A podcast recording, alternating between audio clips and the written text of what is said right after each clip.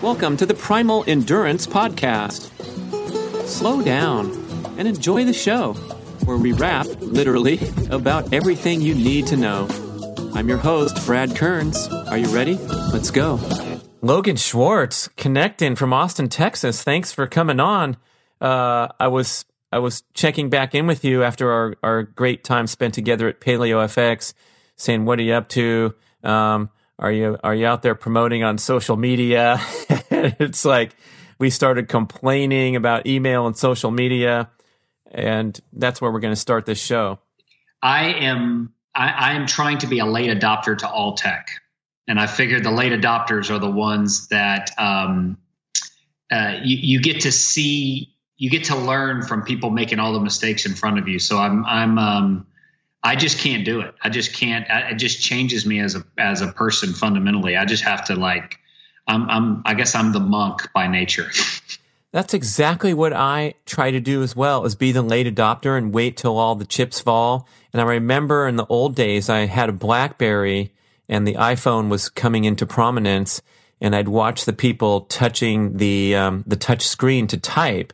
And I remember trying it, like, let me see that. And it was so hard to hit the right letter. And I'm like, I'm never doing this touchscreen. I'm going to stay with my, my little BlackBerry keyboard. It's way better. That thing's stupid. Uh, and then even now, like when those phones come out and they're so expensive, if you just wait a year, you can go buy a brand new one if you don't like buying used stuff. I like to wheel and deal on eBay, but just being patient and waiting a year. Same with a car, man. I mean, you know, oh, the new 2019s are out. Well, there's also some new 2018s that are sitting on the lot. If you like new cars, go grab one of those. Delayed gratification. It's like we don't, we we can't.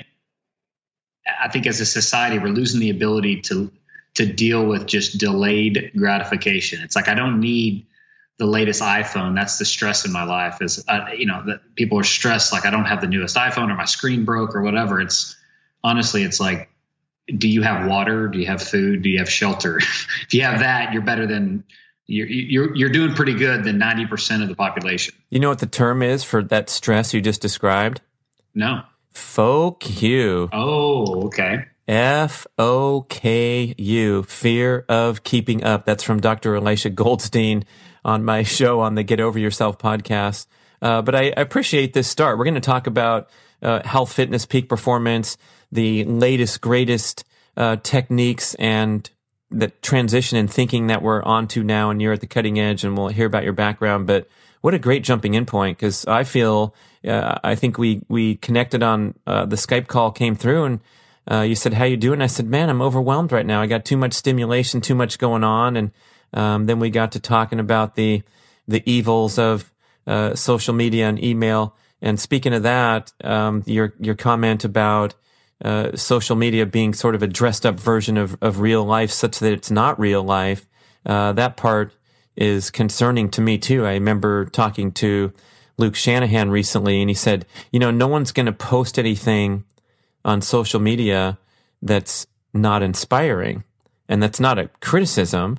It's the truth because we want to post things that are inspiring and, and uh, connect the community and all that. But then if you step back and realize that, that we're looking at an artificial world, uh, that's a tough one. Can create some stress, like you described.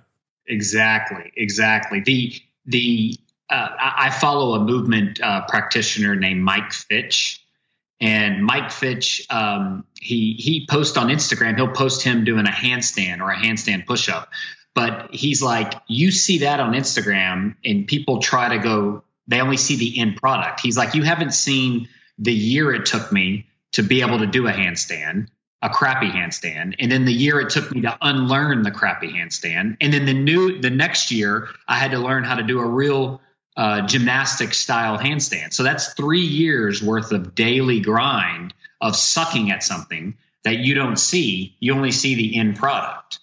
And so it's almost distorts reality is when, when if all I see is the good in life, then how do I have, I think, I think awesome is normal. So anything that's not awesome, I think is uh, something bad.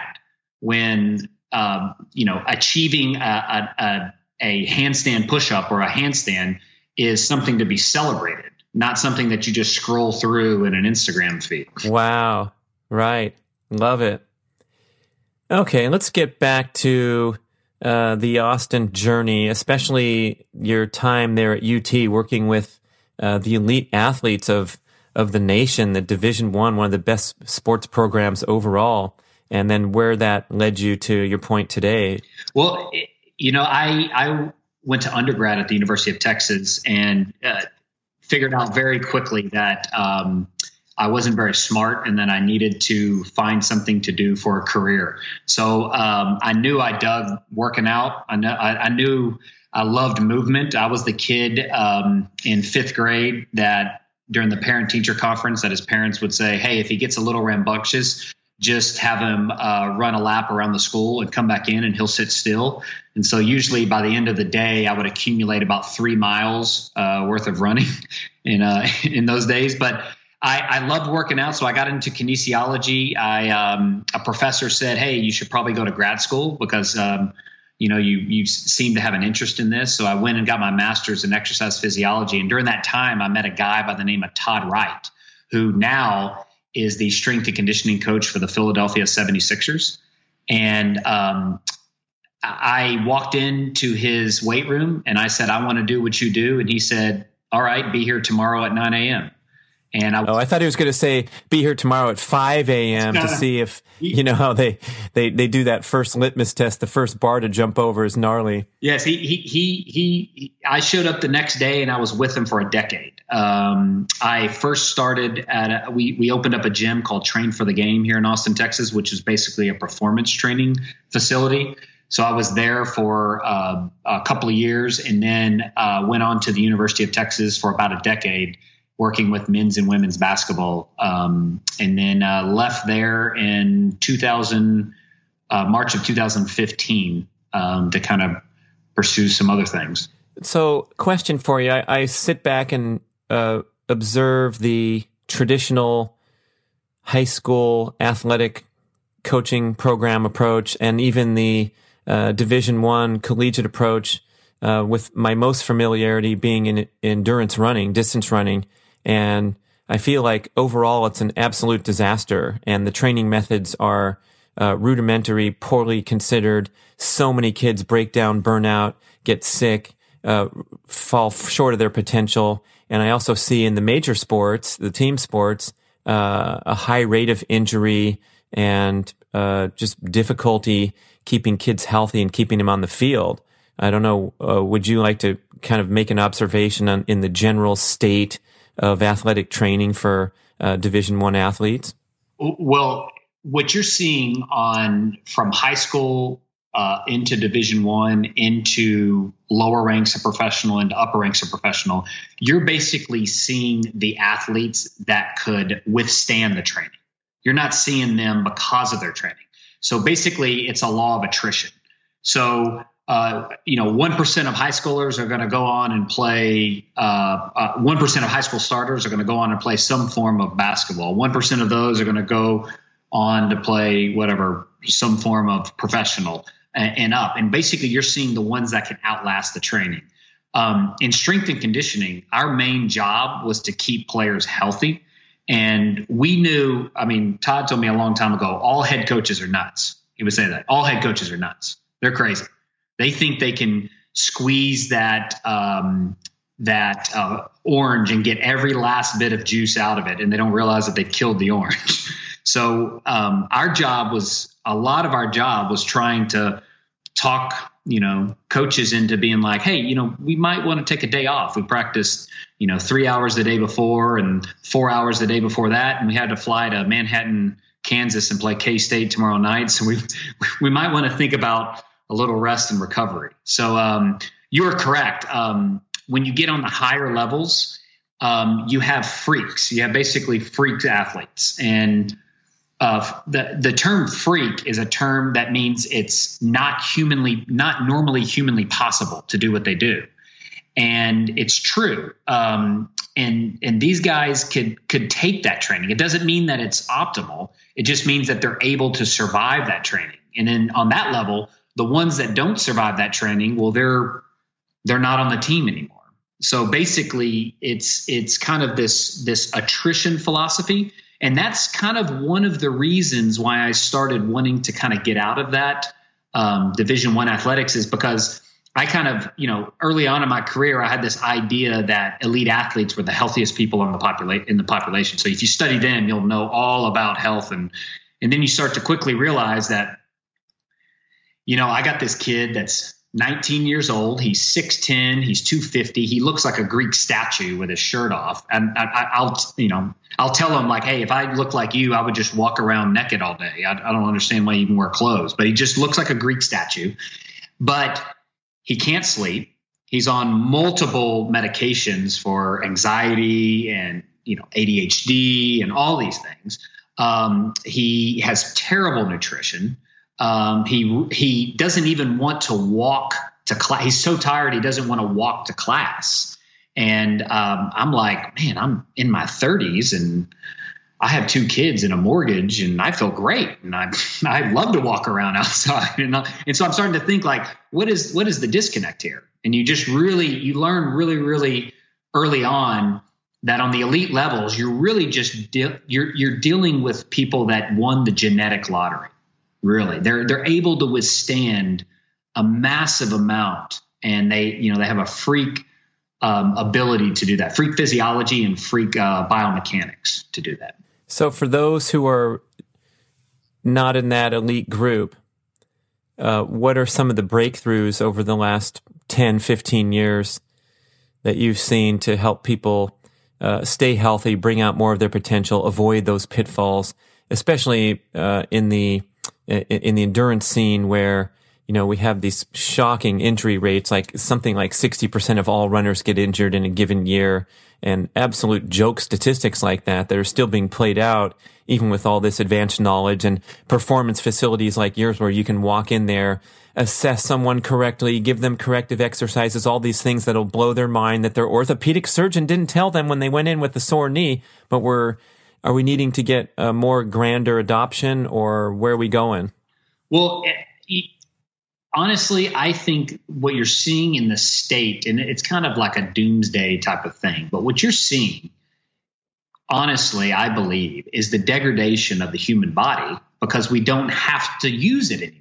I mean, that I, I, kind of uh, subscribe by the Katy Bowman philosophy of we're either training, like we're either driving our car 200 miles an hour at full speed for an hour, and then the rest of the day we don't do anything. So it's almost as if our exercise, so in a, nutrition analogy would be our exercise are our supplements. So we know that we can't out supplement a crappy diet. Our normal diet, our average diet is our daily movement. And we don't get enough of this daily movement. We don't have a base to launch those exercise that exercise from. So it's it's we know with nutrition that we should eat you know, we should worry about our our diet, how much, you know, what we eat, plants, animals, uh, quality ingredients, organic, and then we have some targeted supplements that we can add to that. But in our exercise program, we just decide we're going to kill ourselves for an hour. We're going to take uh, 16 hours or 15 hours of lack of movement and throw that into one hour. And I just think the body does not respond to that. Um, and unless you have a good base to launch from. So I look at runners, and running for most people is way above their threshold. They can't even walk for a mile. Like, yes, like nowadays, like when did walking, when did walking become exercise? Walking used to be how a human animal moved from point A to point. Like a snake doesn't say, I'm going to go out and I'm going to go for a slither right now. I'm just going to go slither around. It's just what a snake does. And so you take somebody that walks maybe a half a mile a day, um, you know, takes less than 5,000 steps a day, let's say. And then all of a sudden they're saying, I'm going to go run, I'm going to go run three miles today. Well, that might be a recipe for, for disaster. So the ability to have some fundamental ability. So can you walk? Can you squat? Can you go down into a squat position? Like that used to be the restful position of a human uh, for upper body, like can you hang? Can you support your body weight with your hands? Like can you hang from something? Um, that used to be that you know it, you look at our physiology, we're, we're basically arborist primates. We have opposable thumbs. They're meant to hang from stuff and climb and do all these things that we did as a kid. So I think it's it's what we're seeing with this is we're seeing a lack of just fundamentals.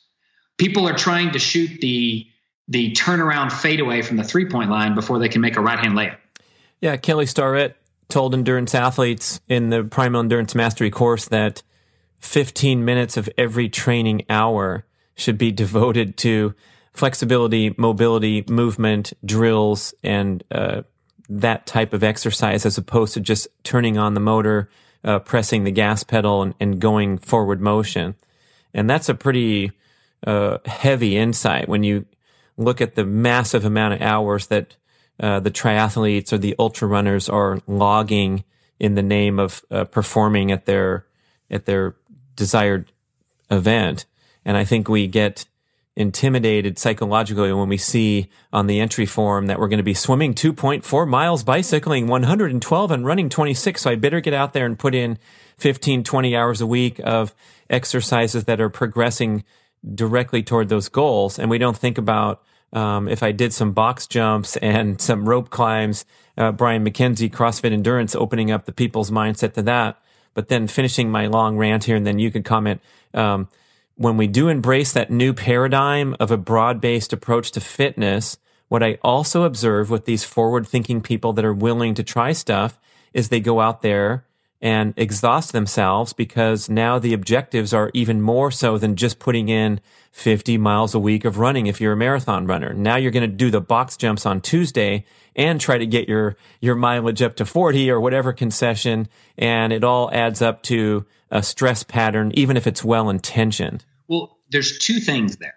There's two things on that that, that are excellent. What I think a majority of the population, your recreational athletes, don't understand is that there is a threshold for adaptation. And all you have to do is barely get above that threshold. You just have to barely break that threshold. Any more than that does not gain you any more adaptation. In fact, it might actually stress you in that, or you might get injured. So, very consciously knowing where your threshold of adaptation is and just trying to barely get that because you're not training for something in six weeks. You're trying to get healthy in the next 60 years or next six years.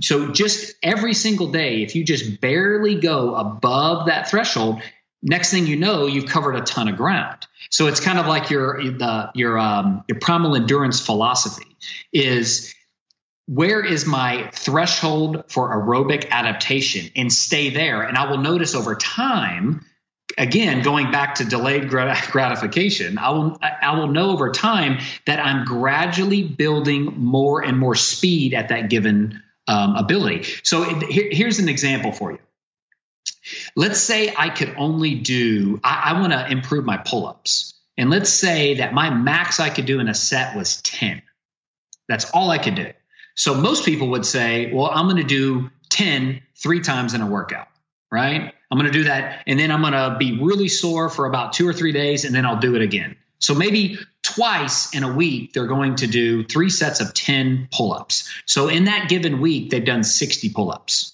Okay. Well, what if instead of that, you did, when you woke up in the morning, you went to your pull up bar and you did five pull ups, which is half of your threshold.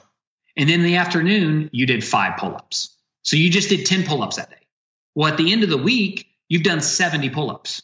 You've done 10 more pull ups than you've done in a very low stress way. And now over time, take that out to a month, take that out to a year. How many more pull ups have you done at a low threshold?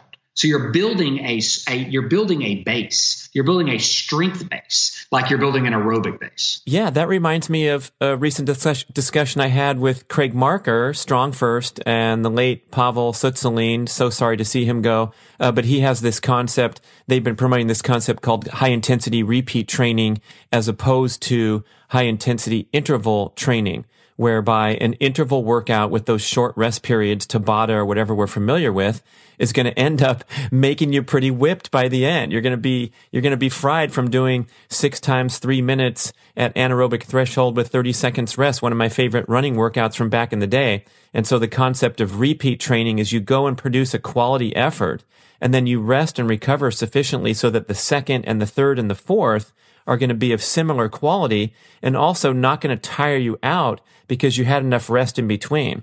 So I, I, I modified my sprint workout accordingly. And I feel like it's been a fantastic breakthrough because I wake up the next day and I'm not fried from doing this crazy all out sprint workout where I didn't even rest much between the reps.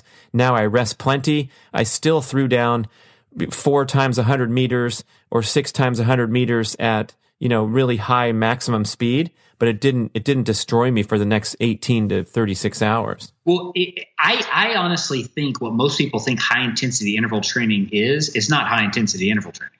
Now right because it's too it's too tiring. So reps number four five six seven and eight and i talked to some endurance athletes that are doing 12 quarters. I'm like why, why don't you just go for a jog instead? Well I, like by definition high intent you have to reach high intensity well, if if I'm doing this, I, I, call it HISS, which is high intensity sustained steady state, basically. So most people are doing HISS and not HIT.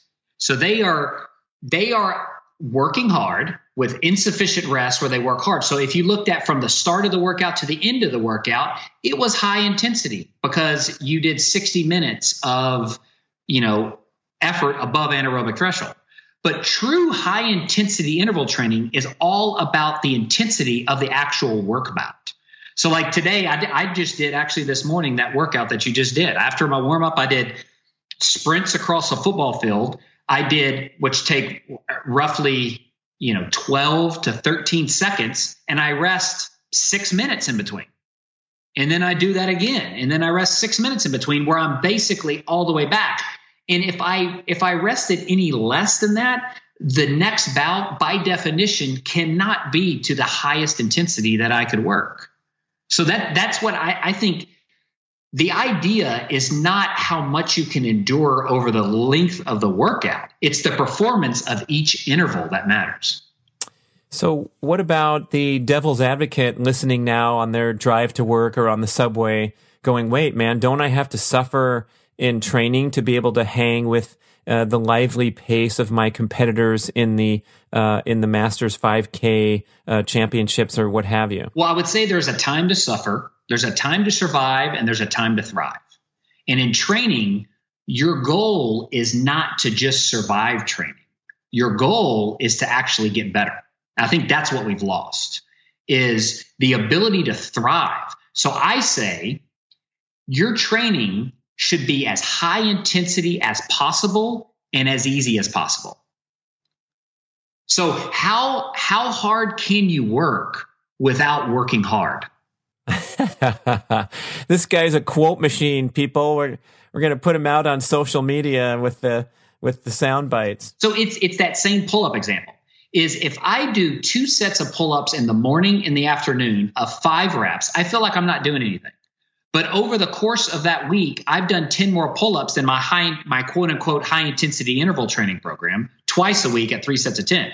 So now at the end of the month, I've done 40 more pull-ups. At the end of two months, I've done 80 more pull-ups. So now I am accumulating so much more training under my belt, and I I, I have accumulated so much less stress on my body. And that's why I really enjoy, I, I believe we should get back to self limiting exercise. So, self limiting exercise meaning that if I'm not able to do it, I can't train. So, an example, back to the pull up example. Somebody says, I can't do a pull up and I want to do a pull up. Well, what, what do they do? They do what I call cheat pull ups. Basically, they get on a machine or they get on a, they put a band on there. Well, what if you just hung from a bar? And built built that ability to that grip strength and that the ability of your lats and everything to just support your body weight on that bar. So the ability to hang is the fundamental to be able to do a pull up. But people want to skip the fundamentals and go right to the actual thing. It's kind of the barefoot running phenomenon. It's if you could only run barefoot, you would only be able to run as fast and as hard and as long as your body could sustain. But what do we do? We hack that by putting this nice cushioned running shoe on you. So you're at, or, or getting on a treadmill where you're able to quote unquote run, but you're not really able to run. Well, I, I like the, the concept of self limiting exercise when I reflect on how am I going to feel tomorrow morning when I flip open my laptop and it's time to go work hard and uh, pursue the uh, the high responsibilities of my life. I'm no longer a professional athlete who doesn't care about anything except for my workout performance, as I don't want to trash myself, especially as we get into uh, older decades where our recovery takes longer. And I think that's for me been uh, something that's caused me to transition away from prolonged high stressful workouts to more of this mini workout situation where I'll do uh, strength training apparatus here set up conveniently in my home environment. I got the pull up bar right here in the doorway. And if I haul off five of those and gee, I mean, you could do it. Are you allowed to do it 10 times a day to do 50 pull ups a day? You, you, you, the, the train all day philosophy is what I think it, first of all, it's the what, the human body expects. The human body does not expect an hour at six o'clock in the morning that I do four days a week at high intensity, and the rest of the day I do nothing. The human body really is. I walk a lot. I squat a lot. Every once in a while, I hang from stuff. I might climb something. I might rip off pull ups, three sets of pull ups that are separated by hours the human body really wants to be at a low level of movement all day. Now, some of that movement might be a little more intense, some of that movement might be a little slower, but it's it's consistently happening over the course of your day. And I think a lot of times we need to build movement into our day, not think of oh, I exercise, therefore I'm active and I move a lot. It's how what do you do all day long? Like do you sit? Do you stand? If you're on social media, why don't you just be in a squat? Like just be in a squat. When you're that's the rule. Anytime I'm on Facebook, you're in a squat. Anytime you're on the phone, you're walking. Anytime you pass by your office, you're on that pull-up bar.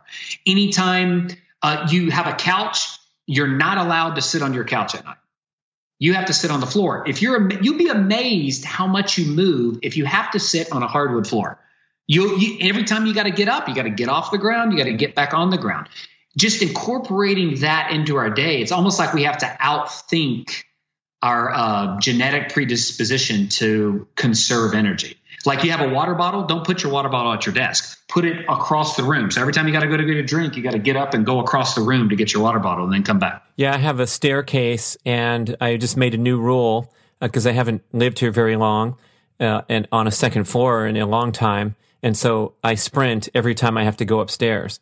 And so I welcome, if I forgot my phone at the top of the stairs, oh, gee, I need it downstairs. I actually welcome the opportunity to go backtrack and have the inconvenience of forgetting something because it's yet another chance to, uh, to exercise those sprint muscles.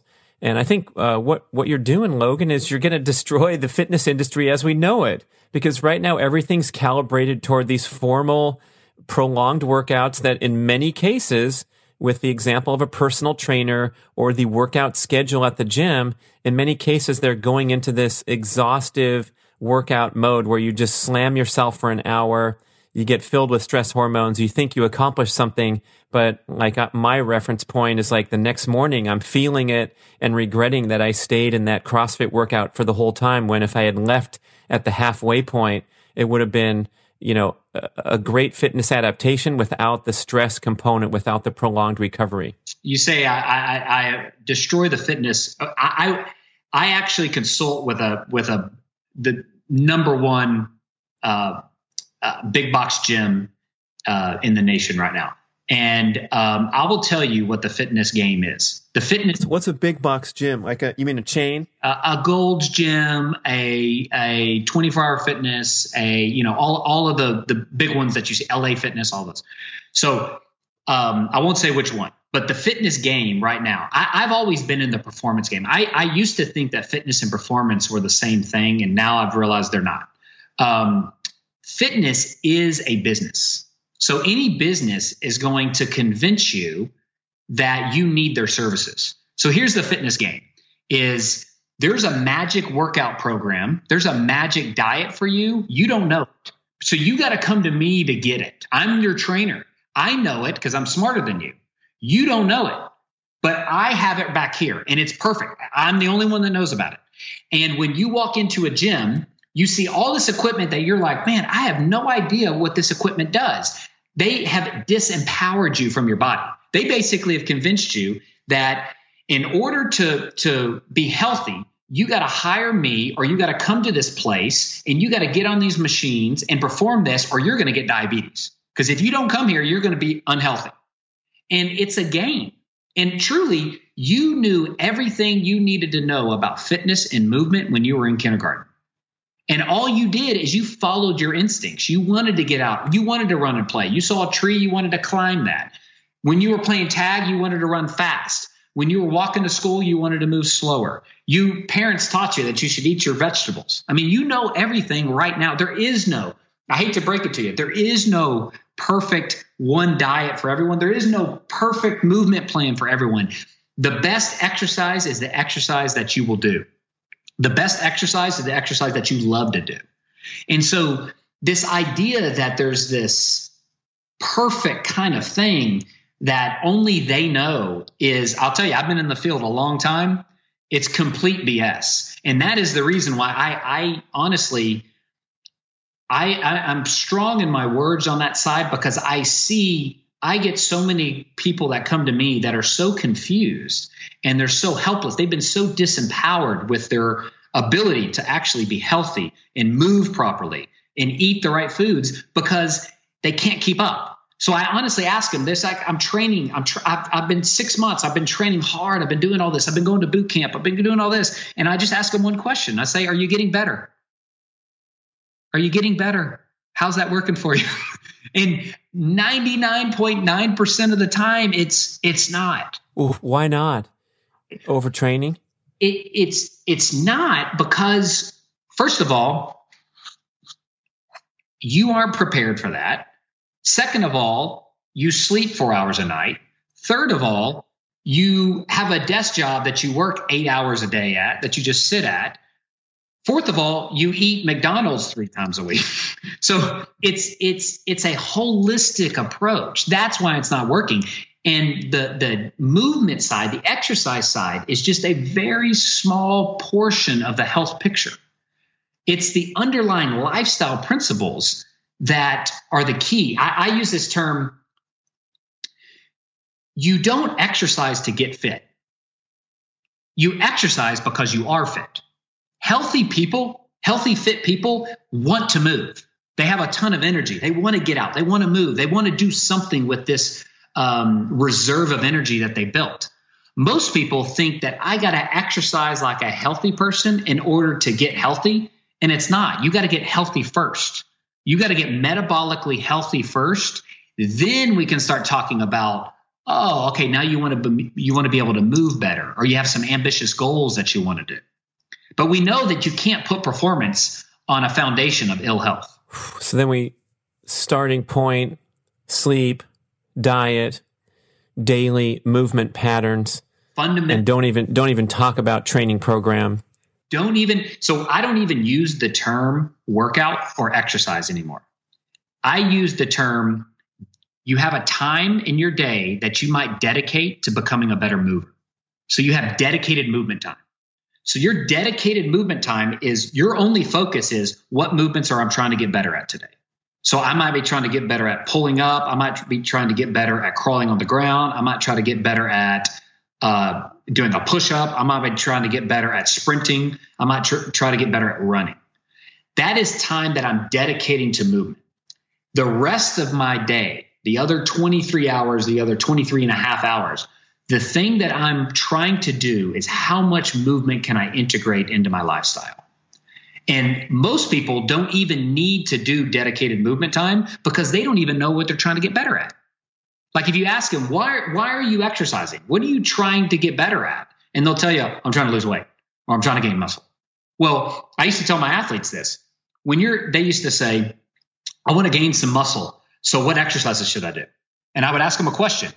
Uh, when you're exercising, are you gaining muscle or are you breaking muscle down? And they would say, well, I'm breaking muscle down, right? And so I said, when are you gaining muscle? Uh, when I eat and when I sleep. So I'm saying, well, if you want to gain muscle, why are you worried about what exercises you're doing? Why don't you worry about your sleep and your diet? because the truth is, there is no exercise that is the right exercise for gaining muscle. All you have to do is provide the stimulus for the muscle to grow. So any exercise will do that. Anything will do that above threshold. So there is no, I got to do dumbbell bench and then I got to do my dumbbell flies and then that. No, if you just put your body under load, it will adapt, but it will only adapt if you're sleeping eight, nine, ten hours a night where you get the growth hormone, testosterone release, and if you're eating the right foods. So we, we worry about what we always want to worry about what is the thing I can do, and we don't worry about the other stuff that I should be paying attention to. Um, and and that's the key I'm learning in today's society is people like I'm not recovering well. Uh, should I go to cryotherapy? Should I do get a massage? Should I foam roll? And it's like no. How about you like go to bed when the sun goes down and wake up when the sun comes up? And that's because that any amount of cryo or foam rolling that you do is not going to be as productive as two and a half million years of evolution designed that you go to sleep when the sun goes down. So it's a sensible message. It's very agreeable. I can't imagine people countering that, that sleep is less important. And if you just train harder, you're going to get through that, right? Uh, so where is the disconnect in the would be athlete embracing all this stuff and carrying it out? And I, I propose one of my thoughts is that uh, the desire to uh, you know, express uh, obsessive compulsive personality outlet into high intensity workouts and just burn energy uh, as a, as a vent for whatever the other frustrations of life are a really strong component in this uh, flawed approach to training, where we get into overstress patterns and ignore the the, the beautiful benefits conveyed by sleeping enough and uh, doing regular movement and sitting on your floor instead of your couch. Well, you're correct. Is there, there's again two things. There is the societal um, uh, the societal message that you've been drilled into you since you were young is if you want to get better, you have to work hard and suffer. Right? That it, it, it can't be easy to attain uh, health and well being. Uh, when I truly believe health and well being is the default for the human, it's just the default. And what we do is we just screw it up. So a lot of people they they think that I it, can't be that easy. It can't be that easy as just you know relax and go to sleep on time and eat a good diet and just move kind of how I want to and not too stressful and all that. They think it's that there's no way that could work. Also, there is a I, I've worked with quite a bit of people. There is a fair share of people that um, they use exercise to punish themselves. Uh, and, and, honestly, I usually ask our runners when they come to me and they say, um, you know, I run this much and I run a lot and I do this and I'm hurt. And I say, I ask them two questions. What are you running from?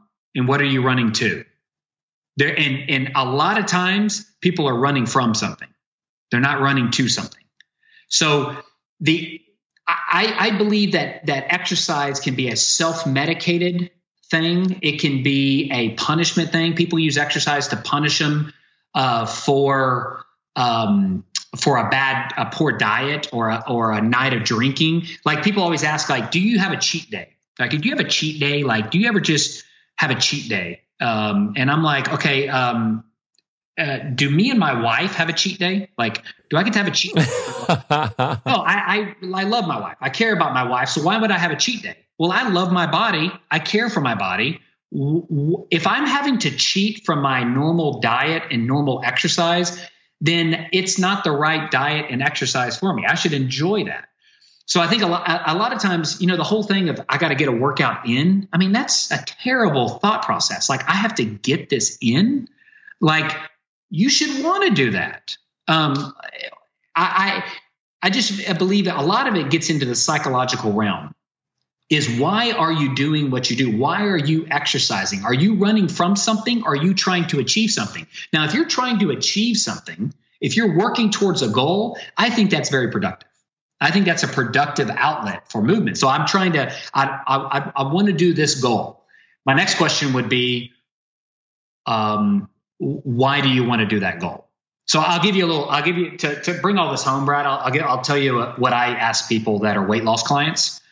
Weight, uh, uh, somebody might come to me that says, I want to lose weight. Okay. My next question is, why do you want to lose weight? And they say, well, you know, I'm 15 pounds heavier than I was in my 20s.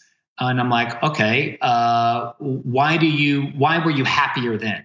Oh, I, I felt more energetic. I had, you know, uh, I, I, had different hobbies. I felt good about myself. Um, I moved a lot. I had a lot of different activities. So in my head, they really want to be youthful and vital and be able to move and have energy. And they think losing 15 pounds is going to be the means to the end. So what I say to them is, what if I just taught you how to move energetically and in many different ways and you enjoyed it? And I put you out in nature where you're actually absorbing some of this free energy that you don't even you don't even see instead of artificial light in a gym and you actually enjoy your movement program and you feel good about yourself and oh by the way you're probably going to lose 15 pounds. So it's switching the means in the end. Is so many people society has told them that guys if you gain muscle you uh, will have every every chick that you dream of and, and females if you lose fat every guy will want to be around you. And it's just not true. It's just a it's, it's a bs message that's out there. Is is really honestly what people are striving for is movement. They really want to move better. Because when you move better you feel better about yourself. And when you move better in life this is how we experience life. We experience life via movement. And so the better you move the better you live. Well you're also getting to the power of the intrinsic motivator rather than putting it onto my race goal is X, so I need to start training for it today and be compelled to knock off these certain number of miles or test yourself with uh, times going over your practice route. And uh, sometimes that stuff kind of unravels unless you're a crazed elite athlete who's living and breathing this stuff and, and good for you. And may that be your path to happiness because sometimes it's not easy.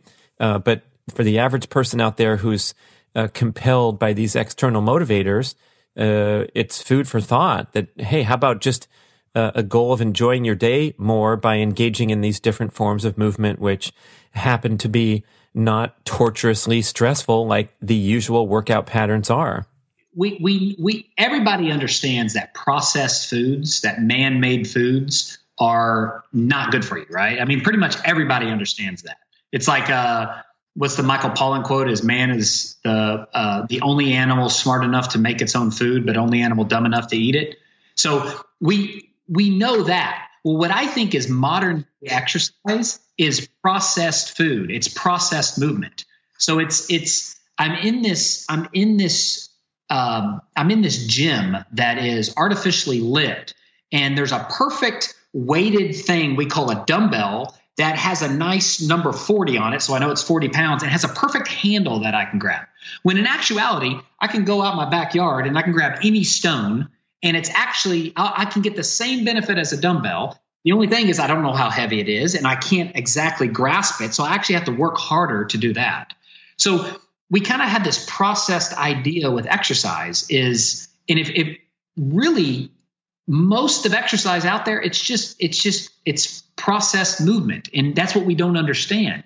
So if your goal is actually true human movement we got to get back to the basics. We got to get back to the basics when we hit mile 20 at the marathon because you don't feel as good as mile 1 and how you're going to get from mile 20 to mile 26. And a lot of people think it's more mileage, more of the same, but we know when those hip flexors blow up and the lower back starts to cramp up and the hamstrings start to cramp up, that maybe, just maybe, all this accumulated movement and picking up rocks in your backyard and building a retaining wall and all that stuff, which we think is a distraction from our training, could be the missing ingredient to being a more resilient athlete for whatever you're doing, even crazy stuff like running 26 miles. Not to discount that you can all of a sudden, you know, drop from 50 miles a week to, to nine and improve your marathon PR time, but there's a little bit th- there's a bigger picture here that's been widely ignored, and I think is ripe for uh, for at least trying something out. Like when you get someone to come into Austin Vitality and they're a classic endurance athlete and they say, well, I have 12 hours a week to devote to training. That's the buy-in I've gotten from my, my spouse and my, uh, my work responsibilities. And right now I'm swimming this much and biking this much and running this much.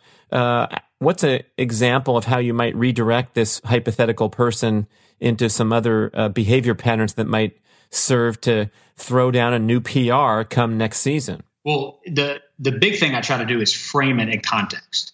So, what would be a success for them? And if they say, oh, the success is obviously finishing the marathon without dying, um, that is a pretty shallow thing because we can do that. I mean, my mom can do that. Uh, my uh, my wife can finish a marathon right now um, without dying. And so, oh yeah, Logan. When I go to a um, a, a live presentation, I always use the example of my gun training program. So I, I, go up to some poor sucker in the front row and pretend to put a gun to their head and say, uh, you know, you realize that you could do the marathon right now. All I have to do is put a gun to your head. It's a concept. I love it. Yeah. You just go, go grab somebody off the street and say, Hey. Yeah. So, so that, that is the shallow part of it. But what if the, what if the goal of the marathon is actually you want to learn something about yourself or you want to, you want to propel yourself forward in health that this that this one marathon training for this one marathon might propel you for the rest of your your you know 30 40 years that you have on this planet.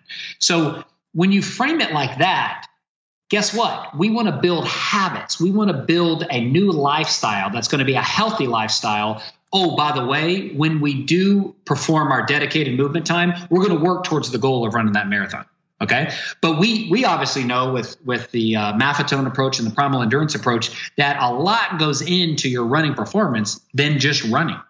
So we have to we have to first of all have to frame that in context that the healthier you are, the better you will pre- perform, the better you will perform. And there is no perfect training program for that marathon. It's not. It's only the perfect training program is you. It's not uh, what you saw online or it's not what some coach gave to you that you got to accumulate up to a 20 mile run two weeks out and all of this stuff. Is it's what you can do right now. And I guarantee you that you can take anybody, anybody, and, and, and run them way less than they think they should run. Take half of what they really think they should run, and they will perform unbelievable at the marathon. It's always better to be 10% undertrained than to be 1% overtrained. That's a big thing that people don't understand. So I try to frame people's goals in a context of why are you actually doing this? Are you just doing this because you think the marathon is some big achievement? I mean, I'm like, have you gone to a marathon? You see the people that finish it. It's not that it's not that big of an achievement. I mean, anybody can do it, really, honestly. But if you want to be you versus you, let's actually use this to propel you forward in your life, actually grow. I love it. I'm thinking back to your concept that you called um, uh, the, the you know the basic adaptation threshold, and so just just inching above that is giving you an incremental gain, and it might not be if you can if you're capable of going out and jogging for 30 minutes, let's say. Uh, and I'm, experimenting with this myself uh, this year, where I've I, I, usually just run every single day of, of my life for many many years just to get out and get some exercise, and um, I thought that was important to maintain some level of consistency.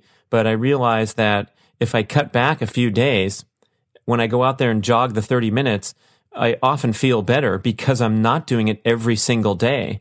Exactly. You, the, so if you take somebody that's from the couch, let's say, that hasn't run at all, if they go out and run one minute, that's above their threshold for adaptation. Congratulations. Congratulations. You've for run, real. You've run one minute. So then the next time, so starting them there and just gradually building a habit. Now, maybe that habit, like you said, might be three times a week. It might be four times a week. It might be every day. Some some people like a consistent everyday type of thing. Now, if you're one of those consistent everyday type of things, you better be working pretty way below your threshold because you can't consistently go way above your threshold every single day. So I, I again, just being better today. Not what what should I do? Everyone asks, what should I do? What what are the foods I should eat? What what are the exercises I should do? It's just be better today. Worry about just being better. better the next day, better the next day, better the next day. And my dad taught me a long time ago you throw enough better days together, you end up with a really good day. You end up going, wow, I got strong and fit. I can't believe it. You know, there's the legend of uh, the great uh, ancient Greek Olympic athlete uh, called Milo. He was the greatest wrestler of uh, ancient Olympic times. And uh, the, the, the story goes that um, he would pick up the, the calf on his farm every day since the day the calf was born just pick it up once, lift it off the ground, put it back down, and then pretty soon the guy's picking up a, a 500 pound animal and going to the Olympics and, and whomping on the wrestlers. And so what he what he found, like in that the the moral of that is basically he's working extremely intense, basically lifting a cow, but he's doing it in a very submaximal way where it's very easy for him. It's it's kind of your approach. Y'all were, I think you and Andrew were talking one time on one of your podcasts about you know, 90% of y'all's training as elite triathletes was super comfortable. But if I watched you training, I'm like, man, those guys are going after it. Those guys are working hard. And that's what people, you know, the, the high school kid looks in men's health and reads JJ Watt's extra workout program. And they're like, oh, if I just do that, I'm going to be JJ Watt. When, you know, I tell them, if you want to be JJ Watt, you better go get Mr. and Mrs. JJ Watt's parents and um, they have another kid, and hopefully it's you, because that's the only way you're going to be JJ Watt. And so that workout program for JJ Watt might be super comfortable, but for you, it might be way over that threshold. So what people have to really do is self-evaluate. What am I capable of doing today?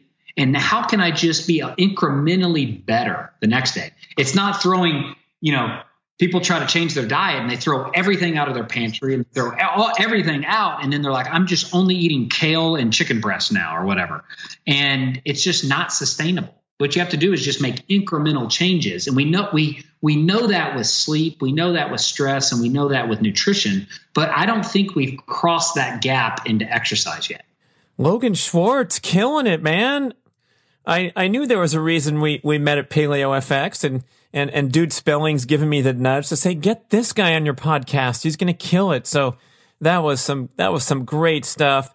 I really appreciate talking to people on the cutting edge and rethinking some of these dated notions about fitness that are no longer serving us. So when you go to Austin Vitality, austinvitalitycoach.com, uh, tell us what kind of services can we get? Uh, do we have to show up in Austin to engage with you or how does it work? Well, I'll tell you now, I uh, you won't find me on Facebook, Instagram, or any of that. Basically, yeah, man. Basically, I work one on one. I don't do any marketing. I work off of uh, word of mouth. Um, I work with a small group of clients um, because I have some other ventures that I'm doing. Um, I teach. Uh, I do. I do quite a bit of mentoring with other trainers. Um, so those are a lot of my clients or other people in coaches and trainers in the business and um, they're trying to get better at what they do and provide better services for their clients so i've learned really quickly that if i had a ton of clients it overstresses me and so what i try to do is branch out to the trainers and then they filter out to their clients. So that's kind of my niche in the world. So um, basically i will respond to email. So if you go to um, there and you want to work with me um, i will respond to email and if i i'll answer a lot of questions for free.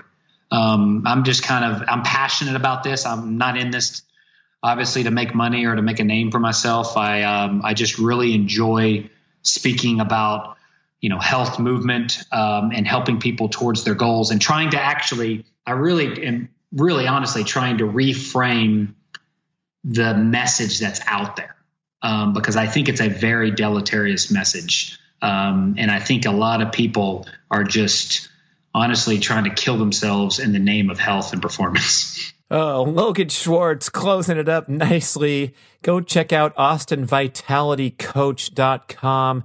Listeners, do it right away because when this show comes out, I think you're going to be bombarded, man. If you're, and especially if you're a competitive athlete who's worked through a lot of the protocols that are out there that are popular and you want to have a true breakthrough in your health and fitness, this is where it's at, man. Thanks for joining us on the show. Thank you,